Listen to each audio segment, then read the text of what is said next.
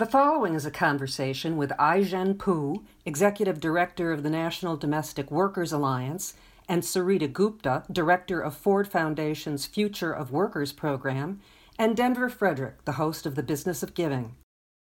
A crucial lesson to come out of the recent trauma that America has experienced is just how important the essential worker is to the American economy, who that worker truly is, how she has been undervalued, and how so many of us depend upon her. Two people who are determined that we not forget that lesson are with us now. They are Ai-jen Poo, the co-founder and executive director of the National Domestic Workers Alliance, and Sarita Gupta, the director of the Future of Workers at the Ford Foundation. And both are deeply involved in still another organization, Caring Across Generations, that we'll talk about a little later on. Thank you so much for being here today. Thanks for having us. Let me start with you, Ai-jen. Tell us about the mission and work of the National Domestic Workers Alliance. The National Domestic Workers Alliance is the nation's voice for our nannies, our house cleaners, and our home care workers who work inside of our homes, providing critical caregiving and cleaning services every single day. The workforce is over 92% women and majority women of color, Black mm. women and immigrant women of all backgrounds. We strive to make this work good work to bring dignity and respect to the work and the people who do it. On any given day, Ai-jen, not these days, of course, but normal days, how many women are employed in U.S. homes as domestic workers? About two and a half million. Wow, that's amazing. What's their median income? It depends on if we're talking about childcare or mm-hmm. Home care. The average wage of a home care worker in the United States is about $16,000 per year. Oh, my. Mm-hmm. And I know you've done surveys of these workers. What are some of the things that turned up in them? That 82% going into the COVID crisis, 82% of domestic workers did not have a single paid sick day. And this is what we know. We know that this is a workforce that works incredibly hard and in so many ways powers our entire economy because they enable so many of us to go to work knowing that our loved ones are in good hands. And yet they work without access to health care without paid time off paid sick days even a living wage to be able to stock up on groceries in a time of crisis. And so domestic workers came into the crisis with a tremendous amount of insecurity and that is precisely what we need to change Mm-hmm. Uh, Sarita, the future of workers with the ERS at the end in parentheses tells me you're more interested in people than in robots. What's your mission? Well, our mission at the Future of Workers program at the Ford Foundation is we're focused on ensuring that all workers, regardless of status, have equal rights to labor protections, social protections are decoupled from work status, and it's guaranteed to all and that workers are in a position to shape the policies and the economic models that so drastically affect their lives. Mm-hmm. What is essential work? What are people getting wrong about essential work? And maybe through this pandemic, how is this helping people finally to start get it right? Hmm. Well, essential work is work that makes all other work possible and yeah. helps drive our economy. And so it's a really interesting moment in this that this crisis has really shined the light on the vast number of workers that everybody depends on, whether it's grocery, retail workers, certainly, as Ai-jen was talking about just now, domestic workers, home care workers, child care workers. There's so many, let alone essential workers in the healthcare sector in the context of a crisis that we're in. But the point is, these are workers, the vast majority of essential workers that we refer to today have been largely low wage workers.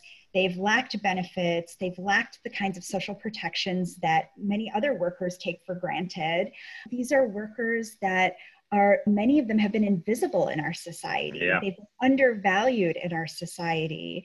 So not only is it about low wages, but not having basic like access to vacation or paid sick days and many of the issues that we see bubbling up in our discourse today about who these workers are and what their needs are they're also parents they're also mm-hmm. children. They are humans who have families themselves who are looking to not only to be able to sustain themselves and their families but are often facing massive barriers and obstacles to being able to do that sarita why is it that all of these jobs pay so poorly in your opinion I think that they're, again, very undervalued in our society as a whole. There's an assumption that this work is not important and as critical as other types of work in our economy. So the assumption is we can just get away with paying very low wages mm. and not providing any kind of benefits. So, one is about a values, like how we value this type of work. The other is the changing nature of work that has happened. Some of these jobs at one time were permanent jobs that now are subcontracted. Like with the fissuring of our economy, mm. we see much more subcontracting, we see much more temporary and just a rise in precarious work. And unfortunately, many of these workers fall in that category of facing incredible precarity. So, who is the employer and who gets to make these decisions? And they're caught in this web of, frankly, a lack of transparency around yeah. some of these core questions questions. Yeah, that's so interesting. So when you realized the coronavirus was here, Ai-jen, well, NDWA, you guys really went into rapid response mode. What did you do? Well, we started with listening to workers, which we have always done, and we just really tried in every channel that we have to listen to workers and what their experiences were very early on in the crisis, even before the stay-at-home orders came down. We were hmm. hearing reports from cleaners who were having their clients cancel on them. We were hearing nannies losing their jobs. We were hearing just dramatic losses in jobs and income very early on. And a real fear around food insecurity and how people were going to take care of their own health and their own families amidst this crisis.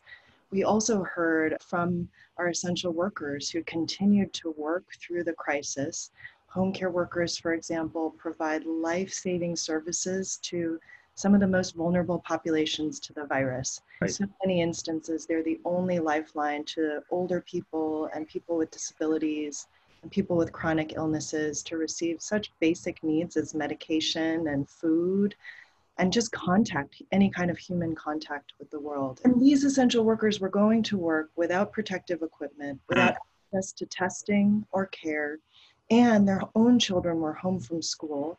And so they had to figure out what to do with their own children. And many of them, like Maggie, who is a caregiver in Chicago, had a son who was home from school and literally took him with her to make sure that her 94 year old client had her food and medication and had what they needed. And this is the story of literally millions of workers who are basically keeping us safe and keeping this economy, holding this country together, and they have none of the basics. And mm. that is what we have the opportunity to address, not just for essential workers in the midst of a pandemic, but I hope that it reveals to the entire country just how unsafe our safety net is and just how many workers fall through the cracks of our protections in this country. Sounds to me, too, that Maggie should have been included in that applause at seven o'clock in the evening with all these other folks as well. Maggie needs more than an applause. Yeah. How about a parade? you know, Maggie deserves an applause, a parade, and hazard pay, health care, child care, workers' rights. This is the thing here is yeah. he jumped into motion to address the fact that there was really no end in sight to the fact that people did not have any income and any means to put food on the table. And so we launched an emergency assistance fund called the Coronavirus Care Fund to be able to provide cash assistance in the form of $400 payments um, to right. workers in need around the country. We also created a COVID ready caregiver training program so that the caregivers who are continuing to work had tools and resources for them to help them stay safe while they're doing so. We also created an emotional support text line for caregivers to be able to get support from their peers in real time when they needed it. This is such an isolating time for so many caregivers right now. And we just want to make sure that everyone knows that they are not alone and we're in this together. And they are a part of a community of workers and caregivers who are going to be there for them.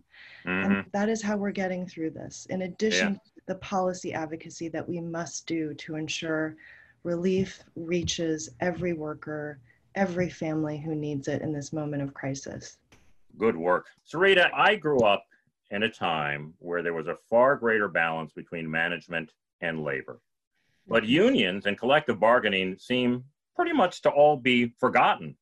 What does that picture today look like in America, and how does it compare to other nations around collective bargaining? You're absolutely right that there has been such a dramatic shift from the 1950s, if you will, to today. Right now, current union membership is about 10% of the working population. It's really dramatically fallen from its heyday of 30% of representation that is by design. That is not by accident. Mm-hmm. um, we should be very clear about that that this has happened as a result of really attacks on unions attacks on bargaining rights. We saw it as recent as the janus decisions that happened just last year like 18 months ago. So we are just seeing the stripping away of voice and power at the bargaining table.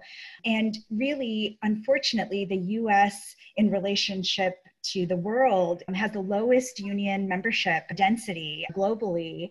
But the reality is, the stripping away of collective bargaining rights is happening across the globe. Mm-hmm. Um, there's a real concern right now about the ability for workers around the world to actually exercise their freedom of association and their voice in this moment, which, as you can imagine, is so important in this moment of an economic downturn. And as we think about what are the new economic policies that we need moving forward and to ensure the kinds of labor protections and social protections that we need, now more than ever, workers need this voice, need to have the bargaining power power to really contend with the immense concentration of corporate power that we see happening both in the US and around the world. Talk a little bit more about those social protections. We're talking about collective bargaining, but what about the social protections in this country, that safety net? Again, how are we doing compared to the developing world and the rest of the world?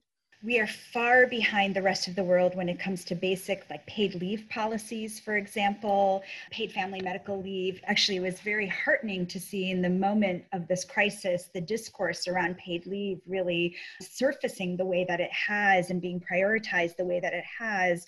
Because i think families, workers today, our, I know friends and neighbors have realized we don't have the kind of care infrastructure that we need to be able to remain doing work and have others care for our loved ones or if I care for my loved ones, I don't have the support I need to make sure I can do that and not age into poverty.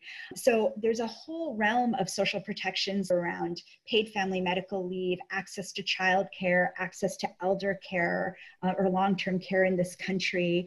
There's also a whole other set of social protections, access to health care, like basic in other countries there's universal health care, and this has been a long debate in this country. But the reality is, there are still too many people who don't have access to basic health care in the way that they need. And then, certainly, other social protections like retirement security and much more.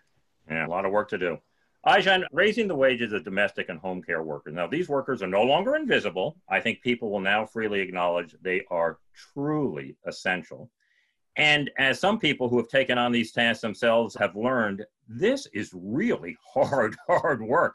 so, how does all of that, how will all of that translate into increased pay for these vital workers? I think it's really a matter of political leadership and commitment.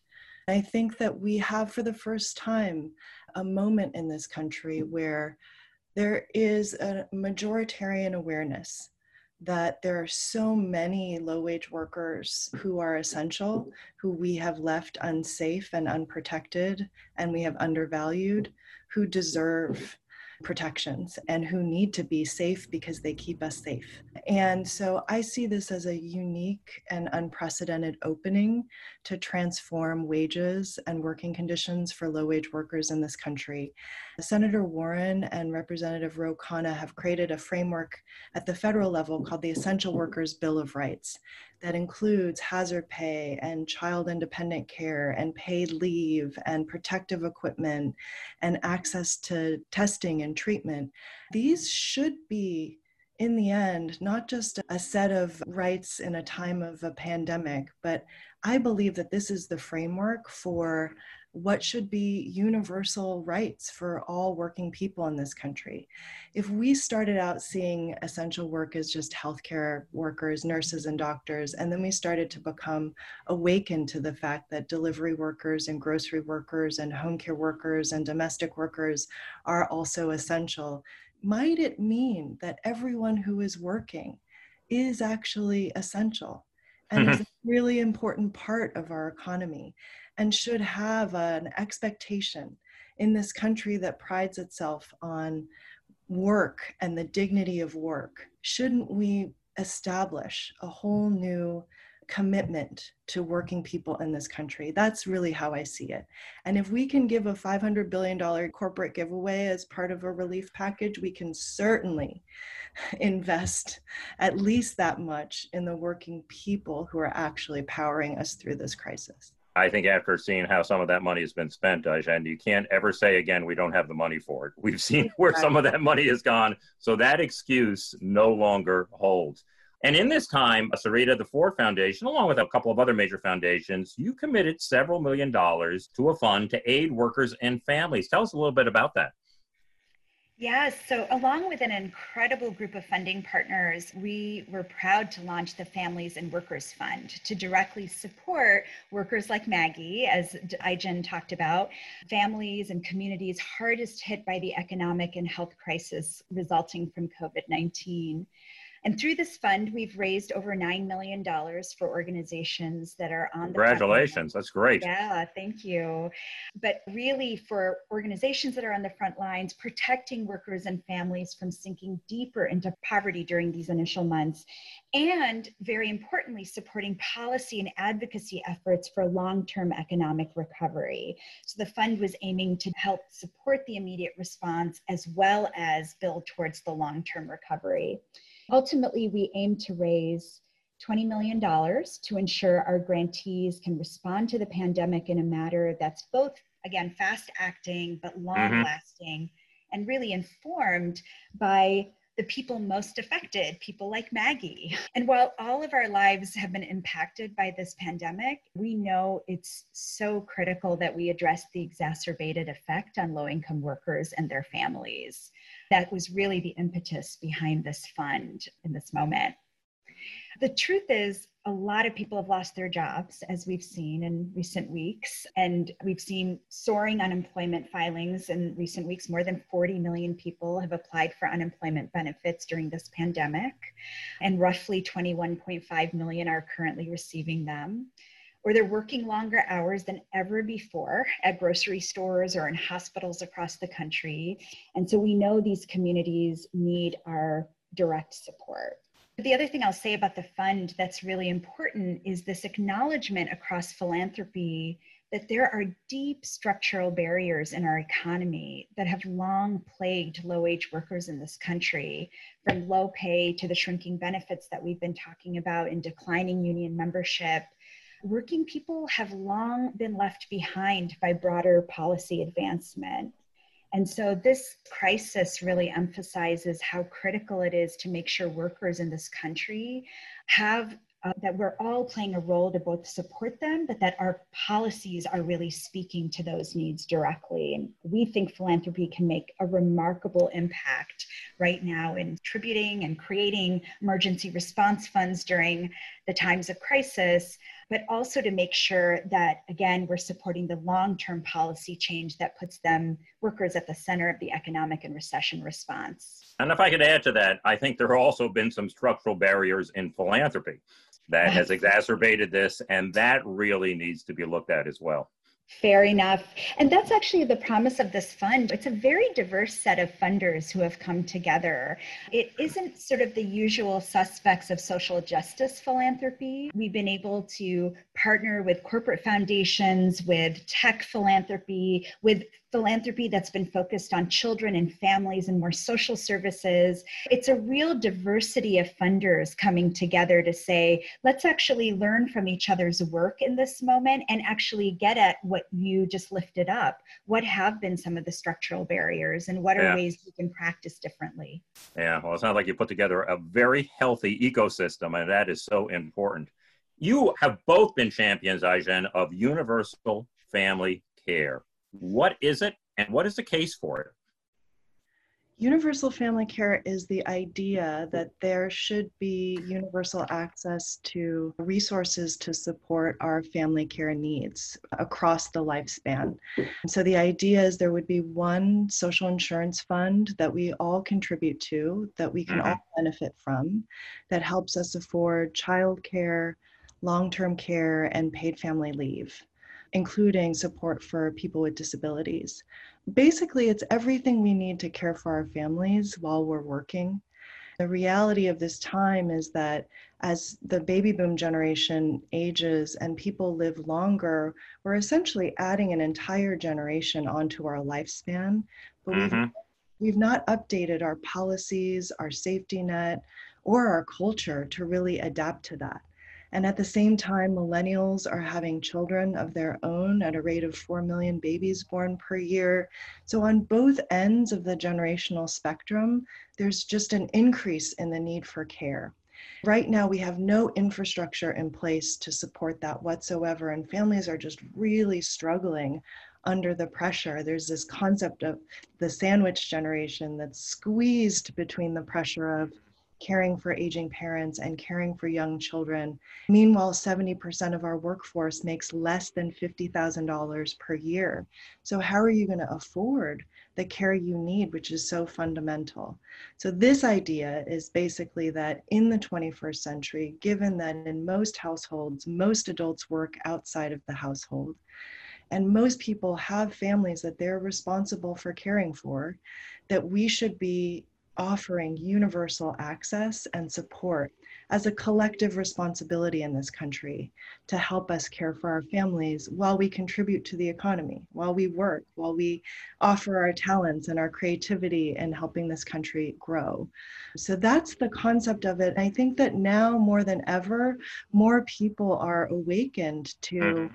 just how important care is, just how universal a need it is, and how fundamental it is as people have their kids home from childcare and from school and their parents are getting evacuated from nursing homes. This is really a care moment for this country. And I'm really hopeful that it will, in the context of our recovery conversations, that members of Congress will really take this seriously, that this is an opportunity to update our care infrastructure for the 21st century in a way that actually sets us up as a country for success. And it does sound like an infrastructure program. It sounds like building roads and fixing bridges. We have 40 million people out of work. This could be a big, big component of getting those people back to work with long term careers and good jobs. And care jobs mm-hmm. are care infrastructures, at, at, the end of the day, human infrastructure. Yes, We're right. On care workers like our members to support our families, but how can they sustain doing this work on $16,000 per year? It's not possible. But imagine if they were living wage jobs with benefits and real economic mobility. These are going to be the jobs of the future, whether right. we or not. It is unconscionable that we not try to make them good jobs that people can really sustain on. Mm-hmm. And that idea, Sarita, along with a number of others, you guys have been promoting through an organization called Caring Across Generations. Tell us about them. Caring Across Generation brings together aging Americans, people with disabilities, care workers, and families to transform the way we care in America and really to ensure that our aging loved ones truly can age with dignity. And so caring across generations has actually been working and just building off of what Ai-jen was saying around the need for a care infrastructure has been really working to figure out how do we best ensure that care um, is accessible and affordable for all families. Secondly, how do we have supports for family caregivers. Ai-jen just talked about the sandwich generation as an example. How do we ensure that families, more families, have the supports in place in order to care for their loved ones and continue to work, for example? So, what are the types of supports that family caregivers need? And thirdly, how we strengthen and grow the care workforce for all the reasons we just talked about. So, Caring Across Generations has been building that framework, has been helping to support state campaigns across the country, and building out the vision for universal family care that Ai-jen just spoke about. Uh, so, just as an example, in Washington state, Caring Across Generations, alongside many partners in the state, helped win the Long Term Care Trust Act, which was the first state social insurance program on long term care that was huge and a model for what other states are beginning to look at. A few years prior to that, Caring Across Generations played a pivotal role in helping with what's known as the Kupuna Caregiver Program in Hawaii, that was creating a financial benefit for mm-hmm. Caregivers um, who are caring for their loved ones. So, Caring Across Generations has both been moving state policy campaigns as well as helping to shift the culture of how we think about care and caregiving in this country, how we truly value care and caregiving and those relationships. And so, Caring Across has done tremendous work in really shifting pop culture, like working with pop culture and creatives to help tell the story of care and caregiving and humanizing who families are, who we are. I personally am a family caregiver. My father mm-hmm. has Alzheimer's. I care for him and my mom, and I work full time. How do we help amplify these stories so that what has felt like such a personal issue and private issue is actually brought out into the social sphere so that we can think about more collective solutions to these real struggles and pain points that families are experiencing around care and caregiving? Yeah, well, that's a great reframing, and you change mindsets before you change behavior, and that's what you're doing. As we have discussed, so many of these essential workers toiling away in low paying jobs are people of color and immigrants. What has been the impact on them of the senseless killing of George Floyd, and in what ways does this help inform your own work? Let me start with you, Sarita. Yes, the senseless killing of George Floyd and all the immense mobilization that we have seen, if anything, has furthered our commitment as a foundation to really addressing the drivers of inequality in this moment and really seeing the systemic nature of economic inequality, racial inequality in a much deeper way. Mm-hmm. And that means that there's a tendency, there can be a tendency in philanthropy to silo these issues. And I think that's also true across movements that we sort of silo these issues. But we know that people that we're talking about, working people, actually have multiple identities here and are impacted by all of these systems that aren't working. And so, for the Ford Foundation and for the Future of Workers program, it has really amplified our need to continue supporting our grantees like National Domestic Workers Alliance and many others who are really working at this intersection and ensuring that we're not just putting out band aid solutions, but we're really addressing the systemic problems and then really amplifying the bold ideas that are needed in this moment to address what has been a broken system for way too long.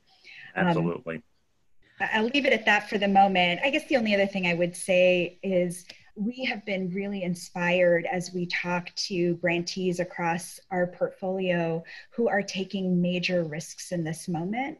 In the moment of the coronavirus and social distancing, in a moment of economic downturn and the risk of losing their jobs or they are unemployed, and in this moment of incredible both the systemic nature of police brutality and the killing of Black people and the criminalization of Black and Brown communities that we see happening across the country, the perseverance and the resilience of essential workers to stand up in this moment and really risk their lives and say, no more. We want mm-hmm. something different. We deserve something different. And actually, we have hopes and dreams for what our future can be. And we are going to mobilize and protest and express ourselves in ways that help pave that path forward. Mm, it's been inspiring. Your thoughts, Ai-jen? So, at the National Domestic Workers Alliance, we have a Black organizing program called We Dream in Black that's focused on organizing Black domestic workers. What the leaders of this program have been saying throughout, and I think what we know through looking at the data also, is that Black families, workers, and communities have disproportionately borne the brunt of the COVID crisis, of the economic crisis that has mm-hmm. unfolded, with job loss disproportionately affecting Black workers, with the deaths and the spread of the virus disproportionately affecting Black families. And now to have laid bare in this moment the generations of pain and loss of life at the hands of the police on top of all of these assaults is the moment that we're in. And it comes in the context of a long history of black women disproportionately bearing the burden of caring for american families. Mm-hmm. some first domestic workers in the united states were enslaved black women. And this work professionally has always been associated with Black women and immigrant women, women of color. And the exclusion of domestic workers from labor protections has its roots in the legacy of slavery in the United right. States. So, anti Black racism has shaped every dimension of life for domestic workers, and particularly for Black domestic workers who are now holding the pain of their communities on so many levels. And I think it's to them that we need to look for solutions in the future. We need to really follow and really center the experiences of Black women and families and workers in this moment. And I think it's a really powerful moment to do that because for the first time, we also have a majoritarian awareness about the depth and the pervasiveness of anti Black racism in this country.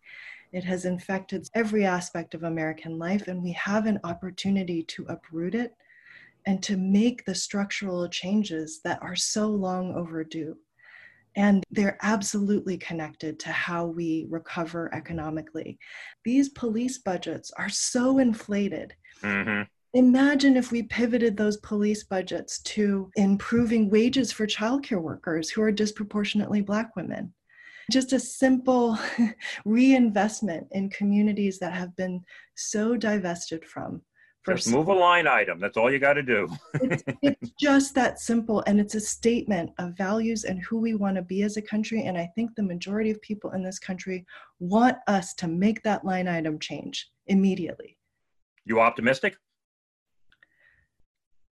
I am. I have to be. it is my job to be hopeful every day and to just kind of whack our way through the crises and figure out a path forward. I'm hopeful there's so many protesters out on the streets risking it all right now, mm-hmm. fighting for the future of this country. There's so many essential workers out there working every day, risking their lives, fighting for us. And the least we can do is fight for them too. Absolutely. So let me ask you each a closing question, starting with you, Sarita. If there was a single action that a listener could take to help shape policy that would address the issues that we've just discussed in a meaningful way, what would you have them do?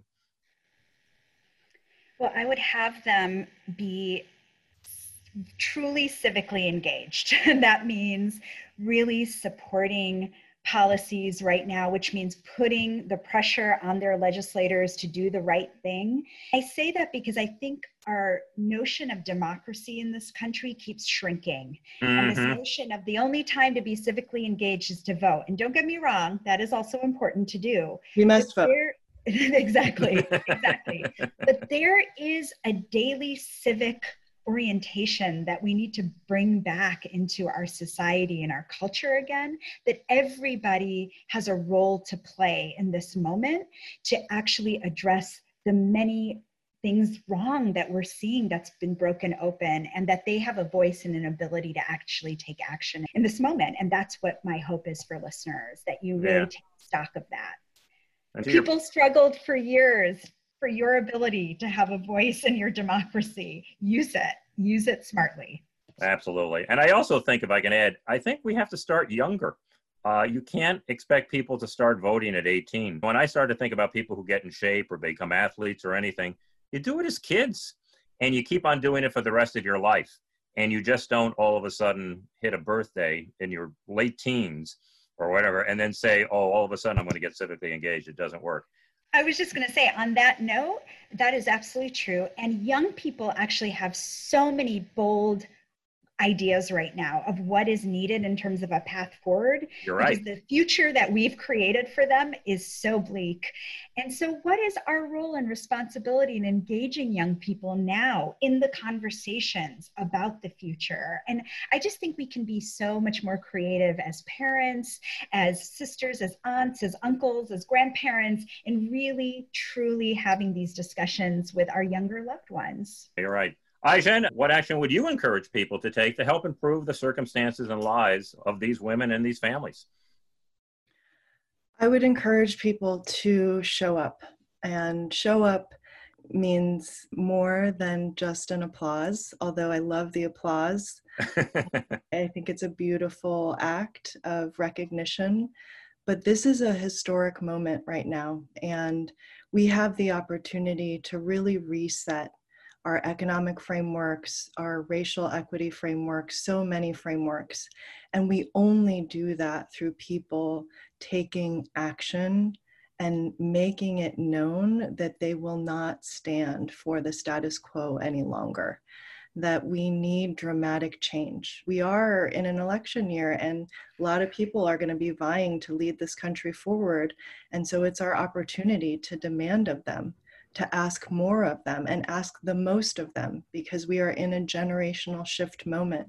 This could be our New Deal moment. And it, mm-hmm. it is our New Deal moment in a way to really reset our social contract and our framework for the 21st century in a way that has been so long overdue but not glossing over the deep, deep, deep fissures and the deep pain that has been built into our legacy in this country, specifically around race, racism, and anti Black racism in particular. Let's really take it on. Let's make the change in our systems and our structures that this moment offers us the opportunity to make so that we can look back and tell our children and our grandchildren that we were a part of this historic leap forward for this country. We came out of the worst crisis we never could have imagined. Mm-hmm. And we leapt into the future and a future that's going to be much, much better for them. Well, certainly a moment we can't afford to lose. I want to thank you, Ai-jen and Sarita, for being here today, for sharing this information, as well as your great insights on this matter. It was such a pleasure to have you both on the show. Be well. Thank you. Thank you.